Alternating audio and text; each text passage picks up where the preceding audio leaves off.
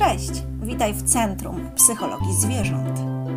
Jesteśmy zespołem dyplomowanych behawiorystów oraz osobami zawodowo zajmującymi się pracą ze zwierzętami. Wszystkich nas łączy jedno pasja i wielka miłość do zwierząt. Jeśli interesuje Cię tematyka związana ze szkoleniem, zachowaniem, pielęgnacją oraz żywieniem psów i kotów, to ten podcast jest właśnie dla Ciebie. Zapraszam Cię również na naszą stronę internetową Centrum Psychologii Zwierząt.pl, gdzie poza wiadomościami dotyczącymi behawioru psów i kotów znajdziesz również informacje na temat naszych kursów online. Zapraszam Cię do wysłuchania podcastu i życzę dobrego odbioru.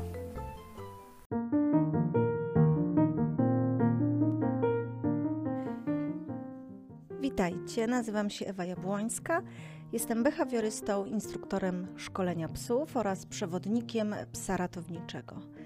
Dzisiejszy podcast jest kontynuacją tematu, jaki podjęłam w poprzednim, e, który zatytułowany był Dlaczego mój pies jest agresywny względem innych psów na spacerze? Dziś e, opowiem krótko o tym, jak praktycznie poradzić sobie z niepożądanym zachowaniem u takiego psa. Zanim przejdę do praktyki, muszę Wam króciutko przypomnieć, jakie są powody tych zachowań agresywnych. Mm, od tego, jaka jest przyczyna, będzie e, zależało później e, sposób pracy. Niechęć ze strony psa do kontaktu z innymi psami e, może mieć bardzo różne podłoże. Może być spowodowana odczuwanym w towarzystwie tych psów strachem. Może być spowodowana brakiem prawidłowego przejścia socjalizacji. Co to znaczy? Pies nie nabył odpowiednich kompetencji społecznych względem innych psów, e, po prostu nie potrafi się z nimi właściwie komunikować. Źródłem niechęci do kontaktu z innymi psami może być również nabycie negatywnych skojarzeń lub doświadczeń. Być może doszło do ataku, co gorsze, ataku z dotkliwym pogryzieniem. I tutaj już rzeczywiście po takich doświadczeniach, czasami traumatycznych, Mm, pies ma dużą niechęć i odczuwa lęk y, wobec innych obcych psów, bo gdzieś tam w głowie zapisało mu się, że, że są niebezpieczne, atakują i gryzą. Chciałabym dzisiaj poświęcić czas jednej metodzie pracy, jaką jest metoda odwrażliwiania psa na widok innych psów czego oczywiście efektem ma być zmiana przeżywanych przez psa negatywnych emocji pierwszą rzeczą, jaką należy sobie uzmysłowić, to fakt, że za konkretnym zachowaniem stoją zawsze konkretne emocje. I tutaj dotykamy bardzo ważnej sfery, mianowicie tego, co dzieje się w głowie psa. Jak zmieniają się poziomy neuroprzekaźników, ponieważ musicie wiedzieć, że podniesiony poziom adrenaliny i noradrenaliny w organizmie przy jednoczesnym obniżeniu poziomu dopaminy stymuluje organizm do podjęcia wszelkich działań których celem jest obrona przed odczuwanym zagrożeniem. W przypadku psa mm, to zagrożenie może być tylko subiektywnym odczuciem. Co to znaczy? No, my wiemy, że mijający nas pies nas myczy, prawdopodobnie nic nam nie zrobi. Minie nas ze swoim właścicielem i do niczego niebezpiecznego nie dojdzie. E, ale w głowie psa wcale tak nie musi być i pies jak najbardziej może się w tej sytuacji czuć zagrożony i tak naprawdę dlatego reaguje e, tak impulsywnie mm, i tak prawdziwie. Dlaczego zachowanie agresywne psa jest skuteczne i dlaczego on je prezentuje? E, no przede wszystkim dlatego, że bardzo szybko przynosi psu pozytywny efekt w postaci szybkiego zakończenia stresującej sytuacji. Uniknięcie tego zagrożenia dla psa jest informacją, że działania, jakie podjął, były skuteczne i przyniosły efekt w postaci szybkiego zakończenia tej nieprzyjemnej sytuacji, w postaci po prostu takiego happy endu. E, miejcie świadomość, że uczucie ulgi, jaka pojawia się e, po zakończonej, trudnej sytuacji, jest bardzo silnym wzmocnieniem wewnętrznym. Mm, I takie zachowania e, mogą być zachowaniami dla psa samonagradzającymi. To znaczy, że pies nie potrzebuje dodatkowych wzmocnień płynących z zewnątrz. Niestety, mm, bardzo często wzmacniamy mimo wszystko tą sytuację właśnie naszym zachowaniem, nie do końca właściwym. Dlatego bardzo ważne jest, aby uczyć się, jak mamy się zachowywać, jak tego psa niepotrzebnie niechcący wzmacniać w tych swoich zachowaniach agresywnych, e, ale również musimy mieć świadomość tego, że same z siebie te zachowania są e, zachowaniami mocno e, wewnętrznie wzmacnianymi.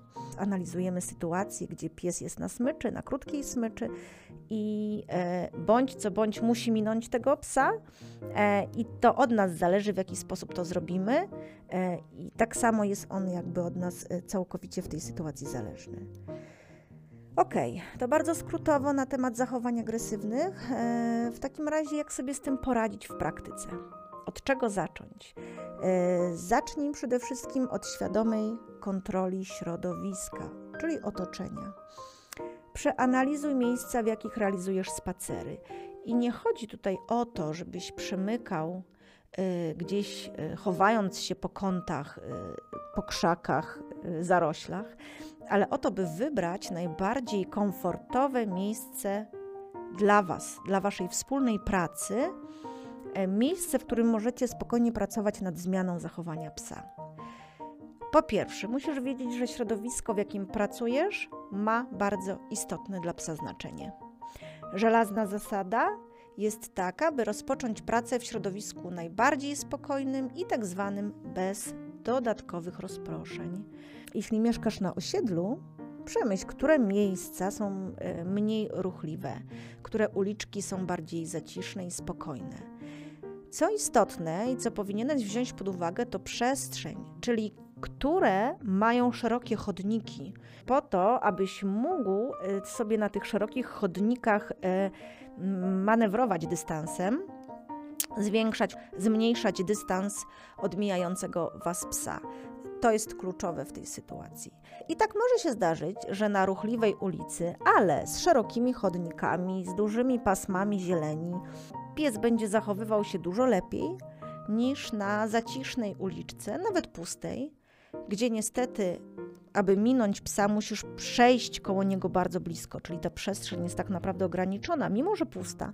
Mm, ale mogą zdarzyć się takie sytuacje trudne, w których nagle pojawi się pies i musicie bardzo blisko obok niego przejść. I stąd znowu może pojawić się szereg e, takich niekoniecznie fajnych emocji e, u psa. Kolejnym ważnym punktem pracy jest właściwe użycie smyczy. Mm, pewnie już o tym słyszeliście, że nawet w codziennych, zwykłych treningach czy nauce chodzenia psa na luźnej smyczy nie możemy, nie powinniśmy y, napinać smyczy. I również w tej sytuacji jest to bardzo istotne. Mm, nie ściągamy psa do siebie na tej smyczy, nie napinamy jej. Mm, jeśli masz przestrzeń do tego, aby odejść od mijającego was psa, zrób to y, bez skracania. Dzięki temu, że ta przestrzeń jest duża, możesz sobie spokojnie mm, zrobić przejście łukiem, odejść od, od tej prostej trasy spacerowej. Pomocnym może również okazać się mówienie do psa, czy próba skoncentrowania go na sobie, chociażby mówieniem. Mm, mam suczkę, która zachowuje się agresywnie względem mijających nas, nas psów, e, ponieważ się boi tych psów. E, I tutaj rzeczywiście luzowanie tej smyczy, obowiązkowo zwiększenie dystansu, czyli nie nachodzimy na psa, tylko obchodzimy go takim szerokim łukiem. Mówię do psa, skupiam go na sobie i to rzeczywiście daje nam bardzo, bardzo fajne rezultaty. Ostatnim elementem jest wprowadzenie smakołyków i nagradzanie psa za właściwe zachowania. Nie jest to takie proste, zdaję sobie sprawę, gdyż wiele psów w przypadku silnego pobudzenia nie bierze tych smaków, nie chce jeść. Więc tutaj bardzo ważne jest, aby te smaczki wprowadzać w momencie, kiedy te emocje nie są na tak wysokim poziomie, kiedy y, one są już na dużo niższym, obniżonym poziomie. I tu bardzo ważne jest, aby najpierw wypracować sobie taką sytuację, aby nie dochodziło do tak ekstremalnych emocji. W wielu przypadkach, niestety bez wsparcia fachowca, który bardzo dokładnie przeanalizuje z opiekunem krok po kroku zachowanie psa przed pojawieniem się innego psa na, na horyzoncie, w momencie mijania tego psa, ale również i po całym wydarzeniu, po całym zdarzeniu. To bardzo ważne, żeby zrobić taką analizę emocji, jak one się zmieniają przez całą tą sytuację. Mm, dzięki temu y, taka pomoc y, y, może Wam się przydać przy opracowaniu właściwym planu terapii. To oczywiście jedna z metod pracy z psem nad zmianą zachowania. E, tych metod może być wiele, są one różne i są, tak jak mówiłam wcześniej, zależne od przyczyny i źródeł e, zachowań agresywnych. Na poziomie neurofizjologicznym e, powrót do homeostazy oznacza po prostu odczucie przez psa ulgi, za które właśnie odpowiedzialny jest tak zwany układ nagrody. Zachowania agresywne w takiej sytuacji będą się po prostu powtarzały w celu osiągnięcia tak samo intensywnej emocjonalnej nagrody i chęci y, odczucia ulgi. Po ostatniej sytuacji, w związku z tym, pies będzie dążył do takich zachowań, po to, żeby cała sekwencja zachowań i, i uczuć się pojawiła znowu. Oczywiście to wszystko nie jest takie proste i każdy przypadek powinien zostać e, przeanalizowany indywidualnie każdy pies jest inny, e, każdy pies ma swoją osobniczą wrażliwość i, jedne metody mogą rzeczywiście przynosić skutek, a drugie wręcz odwrotnie. Nie do końca właściwe użycie tych metod może również wpłynąć na jakość pracy i również na efekty. Nie wahajcie się korzystać z pomocy behawiorysty, dobrego behawiorysty, takiego, który potrafi przeczytać tą komunikację, potrafi właściwie przeanalizować zachowanie e, w schemacie właśnie takim, jak doszło do, da, do danego zachowania, jak to zachowanie było prezentowane, jakie uczucia mm, towarzyszyły tym zachowaniom oraz jak sytuacja stresowa została w jaki sposób e, zakończona. To tyle na dzisiaj. Pozdrawiam Was serdecznie e, i do usłyszenia w kolejnym podcaście.